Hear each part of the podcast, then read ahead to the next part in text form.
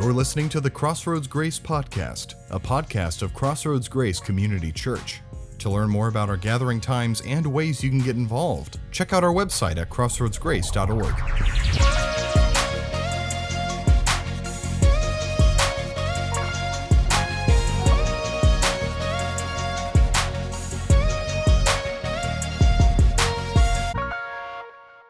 in a certain spot in the Bible in just a moment. Ephesians chapter 4. So if you have your Bibles with you, your Crossroads Grace apps, open up to Ephesians chapter 4. Crossroads Online, here comes that link right in that chat. You can click right on it and join us right there, Ephesians chapter 4. But let me give you a heads up. Before I get too far into it, I'm going to have a little bit longer of a runway before I get to Ephesians so I can establish what we're talking about today. So here I tell you that just don't worry. Okay, don't worry. Don't start thinking like does this guy ever like read the Bible? Yes, yes I do. I told you it's going to take a little while. So just relax a little bit. It's going to be there in just a moment. So Ephesians 4 is where we're going to be at. But we're in the middle of a series called The Domino Effect, and I just want to explain exactly what the domino effect is, is really all about. Uh, now, we've all kind of seen dominoes before, and what it really is talking about, this domino effect, is that small decisions in our life can create really big changes later in life. Much of like as you have like a dominoes that gets set up and you touch that first one and it, and it kind of pushes down all the rest of them, you know, it's the, the first domino that falls becomes the, the catalyst for the rest of them. You know, it's, that's kind of how it works. Um, I hate to have to get that one out. But anyway, yeah. Um, but that, that's how it works. One domino falls, the rest of them go, and then you've got the, uh, the, the, domino effect that, that comes after that. And in our life, we know about the domino effect. We know how one decision, one mistake, one good choice led to a domino effect in our life, either in a good way or in a really, really bad way. But what typically lies behind those choices that we make in our life are habits that influence them, if not drive them altogether. So, what's going to push us forwards towards our goal, to achieving our goals, or sabotaging our goals, are the good or bad habits that we've developed over the course of a lifetime. And, and, and let's face it, there's some really weird habits out there that people have. I mean, it didn't take a lot of searching to find some really weird habits, even just on Twitter alone. Look at some of these that we found. Like, for instance, this first one my car radio volume has to be an even number or a multiple of five. Anybody have that habit? Like, that's just, that. I see that. Oh, I saw a hand. All right, we got that. Okay. How about this next one right here? I can't go to sleep without flipping my pillow to the cold side first. Now, I don't think that's a habit. That's just called being a normal human being. Okay, that's just what that is. Okay, so Everybody. Who wants a hot pillow? Nobody. Anyway, okay, next thing. Sometimes I try to see if I can complete multiple tasks before the microwave is done. Anybody tried that before? Oh, dude, yeah, I'm like, okay, I got a minute and a half, right? Okay. How about this one right here? Uh, let's see. So I measure time in music sometimes, thinking it might take me two songs to get to. Anybody else do that? Thinking, like, okay, all right, two, two, uh, two uh, like uh, Spice Girls songs is going to be able to get me this far, you know, that kind of thing. But Spice Girls, nobody? Okay, all right, anyway. next up, when I eat food, I eat them in order of least like to most like, so the last thing I eat could taste the best. Anybody do this? Okay, I don't get that. I don't get that, right? Why would you have the best thing you want be cold at the end of your meal? I, I eat that sucker first. Anyway, okay. Somebody say save the best for last, whatever. Okay, but you're right. I mean, there's some goofy habits, but, but here's the deal. We all know that the habits that affect our outcome in our life are much deeper than a cold pillow. Because what we fail to realize is that the types of habits that impact us the most are far more spiritual than we give them credit for. These habits can connect us with God, or they can pull us farther away from Him. So, this is why we're, we're, taking the time to look at some of these bad domino habits and stop them before they start falling in our life. We've said that we want to actually choose better dominoes to push over in our life. But the key word that I just said there is choose. It's, it's choose. We ultimately have the choice of what habits we choose to allow in our lives. This is why I've wanted to come back to this every single week, this one kind of phrase, this idea that we can always choose the better way that leads to a better life in Jesus. We can do that. We have the choice to create better habits in our lives that honor Jesus or, or not. So in week one, we started off by looking at the, the habit of making excuses. And we said that in when we make excuses, we're undercutting our character and our goals by giving power in our lives to someone or something. Excuses make us a victim. We're, we become a victim in life, which is never where God wants us to be. God wants us to be excuse free by finding our identity in Him and nothing else. Which is why we said in week one, we said that when we know who we are in Christ, our identity, we don't need excuses to be someone else. Like once you know, you don't care about anything else. So then last week we looked at this idea of pride the, the, uh, the, the, the, habit of pride, and how we can become very self focused when that comes in our life. We start to see ourselves as better than everyone else in the world, and it, become, it makes us blind to the life that Jesus actually called us to live. It's very much like the story of the Greek god Narcissus that uh, saw his reflection in the water one day and he fell in love with it. And he stared so long at his reflection that he fell in love, he fell in, fell in love with himself. And he finally realized that it was a reflection of himself, and he realized he would never be able to have that love, and so he killed himself, which is where the term narcissism comes from. It's rooted in prideful love of ourself. But yet, when the domino of pride falls, it never leads to the meaning and purpose that we thought it would lead to. Which is why God says that we must choose to have a new way of looking at life, a way that doesn't have us as the center of our life, but that has Jesus at the center. And so we said last week that humility, that's what we're talking about, humility is thinking of Jesus first. And when you think of Jesus first, you have to think of yourself second. And that then takes the sting out of the pride that's in our life. So we have the habit of excuses, and we also have the habit of pride that we've already covered. But now we come to the one, the habit today that is going to influence the next domino effect in our life, and that is the habit of anger.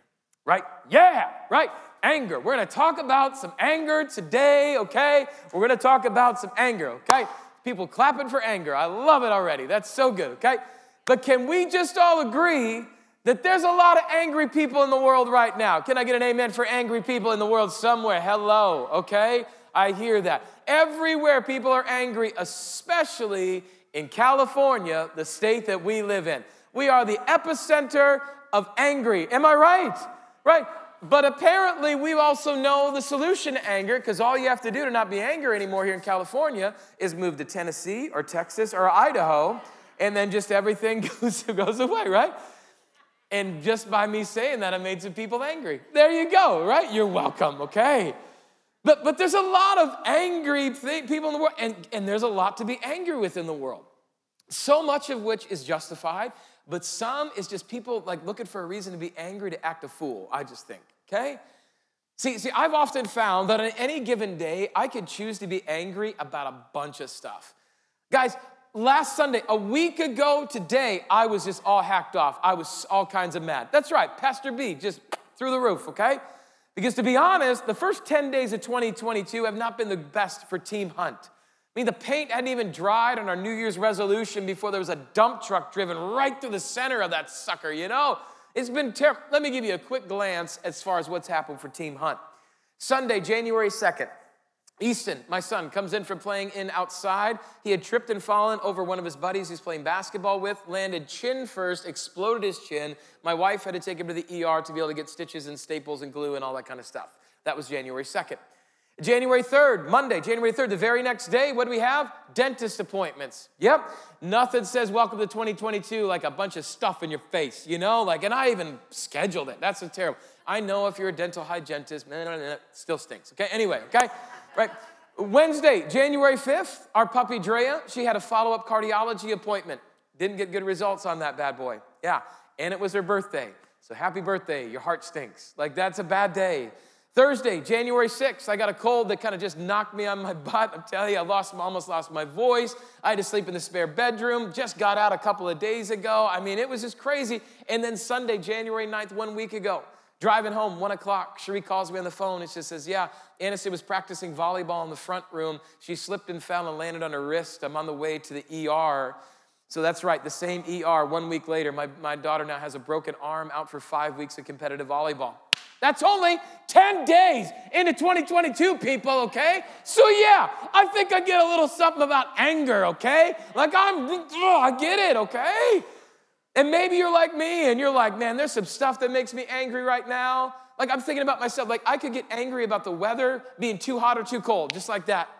I could get angry about how my kids aren't appreciative of what, my, uh, what Cherie and I do for them. I get angry that I don't have enough time for myself, and that can happen before I even leave for the day, right? I get angry at a drop of a hat. And you might be saying, you might be watching online thinking, dude needs some anger management courses, you know? And you know what? You might be right. But I'm guessing that the classes would be pretty full of y'all if you were honest with yourself about how you were feeling too. In fact, I bet we could carpool with some of those people online right now to be able to get to class a little bit more efficiently. I see you, Waffle Boy, like I see you right now, okay? So, so guys, listen, anger is powerful, and it can become a, a habit if we aren't careful. And why it's so dangerous is that, unlike many of the other domino habits that we've talked about, anger doesn't have the same gradual effect as the other ones do. You see, excuses and pride, even worry, we're going to talk about that next week, um, they have a very standard domino effect to them. Meaning, like if you just touch one of them, you know, like boom, it's just this like natural little effect that happens. It's very pleasant. But the domino of anger, much different. Because anger doesn't just tip it over, anger blows it up. You know what I mean? Like it just explodes. It isn't gradual, it's explosive. And I have seen anger do the most destruction over any habit on the planet. Anger does. Now, I've said this before and it bears repeating that anger in and of itself is not, is not bad. Anger is an emotion that was given to us by God to steward. It's an emotion that we see God actually inhibit in himself in the Bible. Look at Psalm 7, verse 6 this week and take a look at that. Uh, we see that Jesus became angry. We know that the disciples became angry. So, anger does not have to be a bad thing. It just means, just like anything else that God created, that this becomes true. A God thing used in godly ways leads to good things, but a God thing used in ungodly ways will always lead to bad things. That's how it works. Anger is no different. Righteous anger is a good thing, and it could propel us towards making a difference in this world. Because when we see something that's wrong, righteous anger makes it bother us to the point of doing something about it racism, sexism, abuse, injustice. These are things that should bubble up something inside us and say, hey, that's wrong, and something needs to be done about it. This is the heartbeat of the mission of Martin Luther King Jr., as we remember this weekend. That Dr. King was driven to make a difference for the good when his anger towards racism and segregation made him realize that he must act and do something. However, Dr. King knew that his anger could also be dangerous could cause him to fall into the other type of anger, which is known as unrighteous anger, very easily. And Psalm 4:4 reminds us of how that tipping point where it says, In your what? In your anger, do not sin. When we repeatedly use unrighteous anger to accomplish our goals, no matter how good the desired outcome is, we become the very thing that we despise. Using anger the wrong way has a domino effect in your life that yields destruction. And I know that in a room this size, number of people that are joining us online from home right now, you know this full well. Perhaps you're sitting in the wreckage of your anger right now. Your marriage is destroyed. You've lost your job. Friendships have been lost. Your credibility is shot. Your kids, they don't look at you the same. And here's what I know that's true about every person who's feeling that right now, because I've felt that myself, me personally. You feel terrible.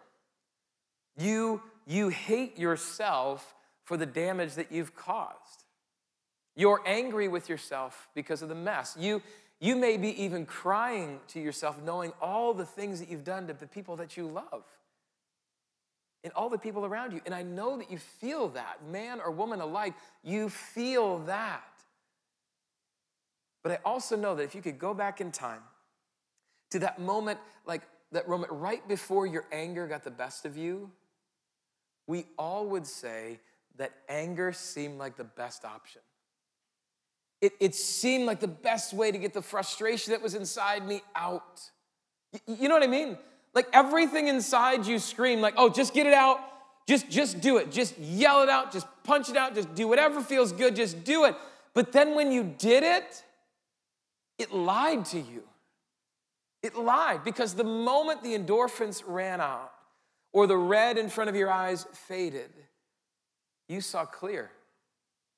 You would have chosen a different way. You would not have let that domino of anger fall because it wasn't worth it. It didn't solve anything. So, what's the solution, though? I mean, really, what's the solution? How do you counteract anger that's in our hearts so that it doesn't become sin? Like, what do we do with that? Well, I, I want to use a part of the Apostle Paul's words to this church that he was writing to in Ephesus. It's known as the book of Ephesians in the New Testament of the Bible, which is where you guys have been holding on to. If you've had your finger in Ephesians chapter 4, maybe your Crossroads Grace app open there, it's a time to look there. If you join us a little bit late, Crossroads Online, throw that link in there for me one more time so people can jump in there. Ephesians 4, and we're going to walk through this little text today to be able to understand, to understand a little bit more fully how we can counteract anger in our life. Look at verse 17 and listen to Paul's words. Paul says, So I tell you this and insist on it in the Lord that you must no longer live as the Gentiles do in the futility of their thinking. Now, let me kind of clarify some terms before we get too far. Um, Paul often talks about two different groups of people in his letters. He talks about the Jews and the Gentiles. Now, the Jewish people during that time, those are the people that believed in the God of the Bible. They believed in God. They were very religious in following him. Gentiles were considered people that didn't believe in God outside of the Jewish faith. They were considered unclean. Now, if we were modernize it today, what we would say is that the Jews would represent Christians, people that believe in Jesus, and Gentiles would be the ones that are outside of believing in Jesus, haven't believed in Jesus yet. And so, what Paul is kind of describing to us, he wants us to know how, how this relates, how the different lives like, relate to each other, those that believe in Jesus, those that don't. But what he really is going to be focusing on, and what I want us to focus on, is how this relates to the habit of anger. And pay very close attention to this first word that he uses. He actually says, Hey, I insist on this. He says, uh, He's not saying, Hey, you know, if you want to maybe pay attention, or if you get around to it, or if it fits in with your schedule. No, he says, Listen, I insist that you listened about what I'm about to say. I'm insisting in it on the Lord. It's that important. And what would he insist on? Look at verse 18.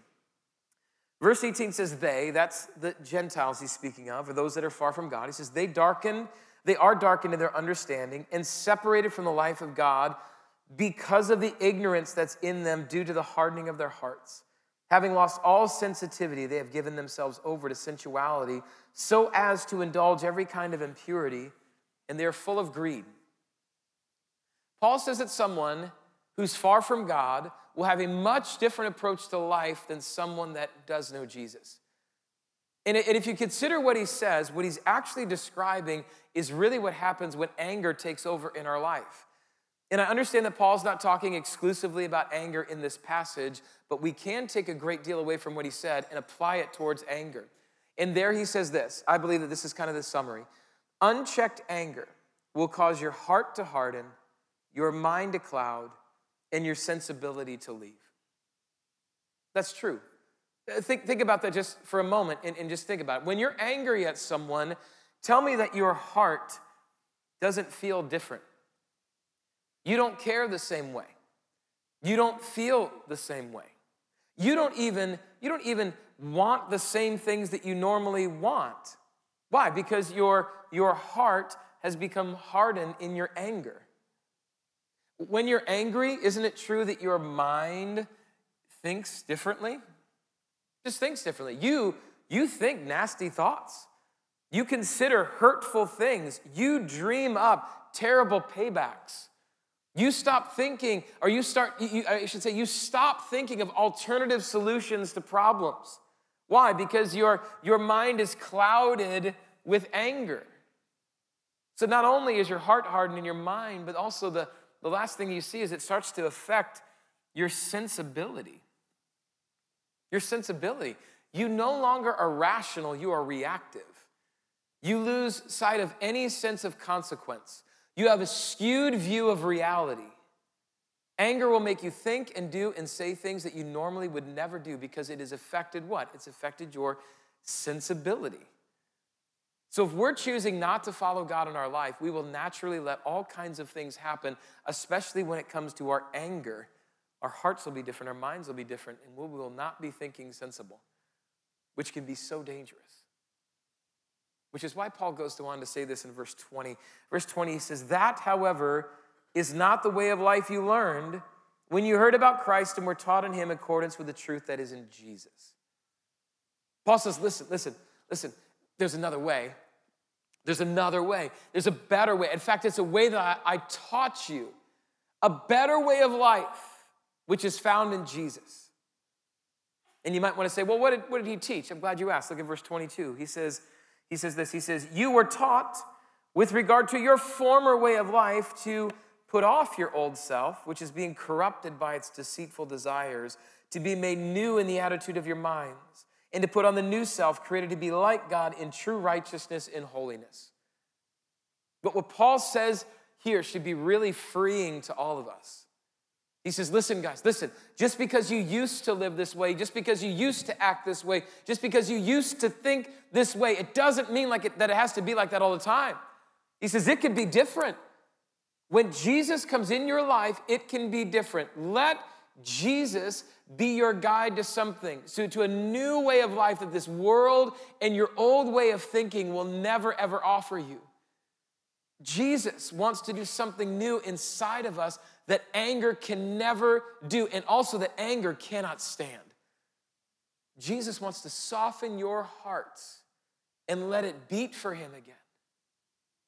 And He knows that there's only one way to do that. We got to let go of a bunch of stuff. Paul starts to list off all this stuff. Look in verse 25.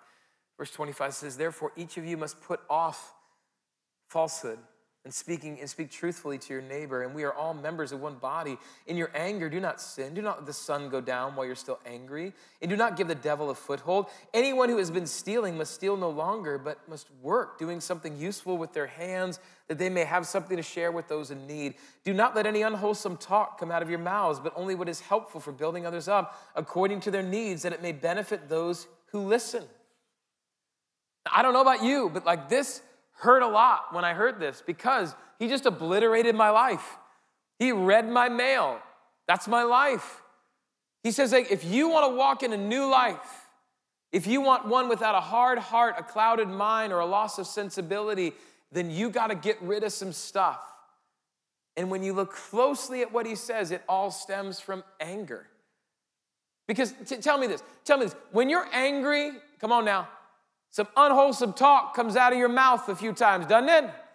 I mean, I know some of the sweetest people on the face of the earth, but if you provoke them enough, they will say things that even construction site workers are like, ooh, that ain't good. You know? Like, isn't it true? We'll make up swear words when we're mad enough. Like, I don't even know what that means, but that's nasty. Like, you don't even know, right? Unwholesome talk. When Paul talks about stealing, can I tell you this is a microcosm of all the dumb stuff that we do when we're angry, doesn't it? We might not physically steal from someone, but we'll steal someone's dignity by some terrible, nasty post online. We might not jack a car, but we'll jack with someone's character with that little white lie. We might not shoplift from a store, but we're gonna swipe a little glance at somebody else's wife because, hey, what's the big deal? This is why Paul says, hey, guess what you got to get rid of first? Anger. And I think all the rest of these other things are going to fall away. But I did leave one other thing that Paul says, kind of separate on its own. Look at verse 30. Verse 30 says this it says, And do not grieve the Holy Spirit of God with whom you were sealed for the day of redemption. Now, here's why this is really important. In, in, in your honest moment, tell me this isn't true. Because in our anger, don't we get mad at God when in reality we're just mad at ourselves? Like we'll turn from God, we'll tell everybody, I'm so mad at God, grr. but in reality, we're just embarrassed and we're furious with ourselves. Why? Because deep down we know better. We know that there's a better way. We know that we were meant for more. We know that anger will not give us what we're looking for. But in our pride, in our anger, we choose to turn from God when He's the thing we need the most. because he knows, he, he knows this, and I think you know this. You can't will yourself into loving others instead of being angry. Like you can't just say, I'm just gonna be loving now and I'm not angry anymore. Like it just, no, it's not a matter of just loving more and hating less or being angry less. No, we need to be rooted in love, which is only found in Jesus. And when we have Jesus, then we have the love we need to overcome our anger. Which is why when we run from Jesus instead of to him, it says it grieves God. This word for grieve actually means to distress. So this means that we are distressing God when we run from him. Paul says, don't do that. Like, come to Jesus. Stop distressing him and come and rest in him. Come to the source of what will take you from the depths of anger to the heights of freedom and love. Come to Jesus. Because God has a totally different life for us. He never designed us to live a life of anger, but of love. That's why he says this in verse 31 and 32. 31 and 32 says, Get rid of all bitterness, rage, and anger, brawling and slander, along with every form of malice. Be kind and compassionate to one another, forgiving each other just as in Christ God forgave you. Now, the Greek word for this set of words, this, this get rid, is actually this word right here. It's called ero, like, uh, or airo. Airo. Airo means take away, separate yourself from. So, so Paul is saying, hey, listen, eh, Paul is saying God wants you to get rid of, to separate, to take away bitterness in rage, in anger, in brawling, and slander, and malice. He says, get rid of all of that. Take it away. Separate yourself from that. And when you separate yourself from that, here's what I want you to do instead I want you to glue yourself to kindness. I want you to be compassionate. I want you to learn to forgive. I want you to connect with that. Get rid of this, connect with this. But he says the only way that it's possible is if we know Christ. It's only because of Jesus. And when you know Jesus, you know God. And when you know God, you know love. The Bible tells us that God is love. 1 John 4 16 would tell us this. It would say, it says, and so we know and rely on the love God has for us. God is love. Whoever lives in love lives in God and God in them. And it is this love, it is this love that will counteract anger. Because love, God, always wins. Martin Luther King Jr. once said, he says that hatred paralyzes life, love releases it. Hatred confuses life, love harmonizes it. Hatred darkens life, love illuminates it. Anger that turns to hate is sin. It is exactly what those that were oppressing people of color were doing. But Dr. King chose peaceful protest, used the power of his words and the gospel of Jesus Christ to change people's hearts. He once says that I have decided to stick with love. Hate is too great a burden to bear.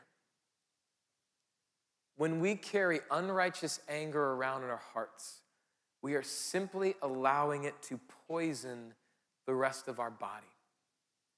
And when that poison, when that acid starts to eke out of our heart, it starts to create deep crevices of pain that can cause more damage and demand even more healing. You know you felt this from your anger. However, what we see is that the habit of anger can also be overcome when we choose to love, like Dr. King did in both love and action. When we choose love, we choose God because God is love. I love what author Gary Chapman said. He says, Loving is God's lifestyle. It's good. My friends, we live in a world of anger. Everywhere you look, you see anger, and it's boiling all the time. And what this world desperately needs is a release valve for the pressure that it's under.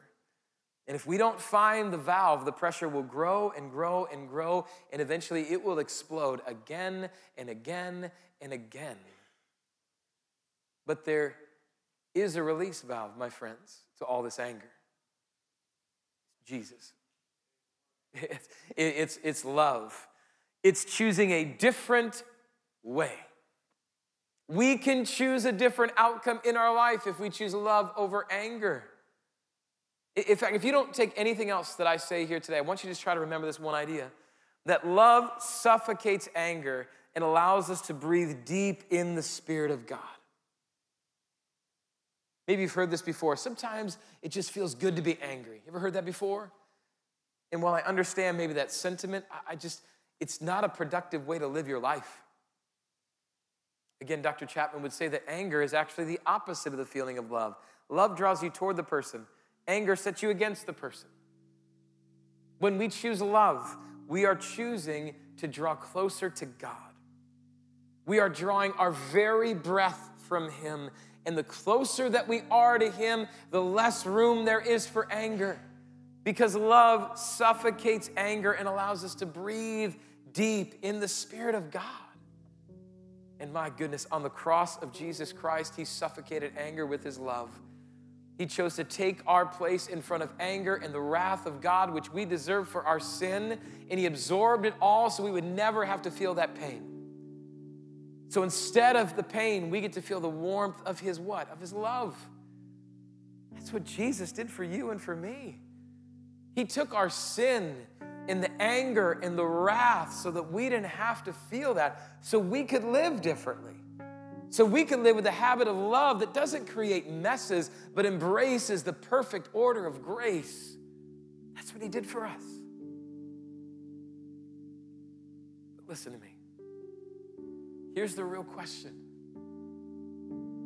What are you going to do with this? I, I, mean it.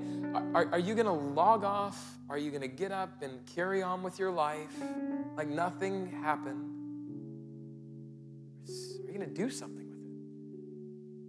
Are you going to seek Jesus' forgiveness for those areas of your life? Are you going to send a text message to apologize to someone? Are you going to do something with what you've heard today? Are you going to are you going to get help with your anger from some professionals? Maybe you need to stick around after service and just get some prayer. I, I, I don't know. Last week we handed out some of these white dominoes as a remembrance of kind of the dominoes that we want to change in our life. If you didn't get one of those, we still have plenty of them. You can come up front and grab them at any time if you'd like. Online, you are welcome to get one of these. We'll mail them out to you. Just click on the link that your hosts are going to give you right now. Send out a boatload of them this week. We'll do it again this next week if we need to. But, but I, I don't know. I, what I'm just saying is maybe you got to do something. Please don't let your anger destroy your life anymore.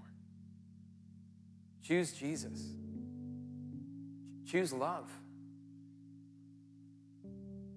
Now, we're going to worship in just a second before we take communion.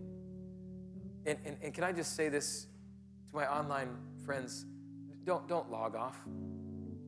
Stay in this moment. Do some work with Jesus. Worship Him just a couple more minutes. What, whatever you have after that, it's still going to be there. Just, just sit still. All of us, take this time. Find some freedom in Jesus.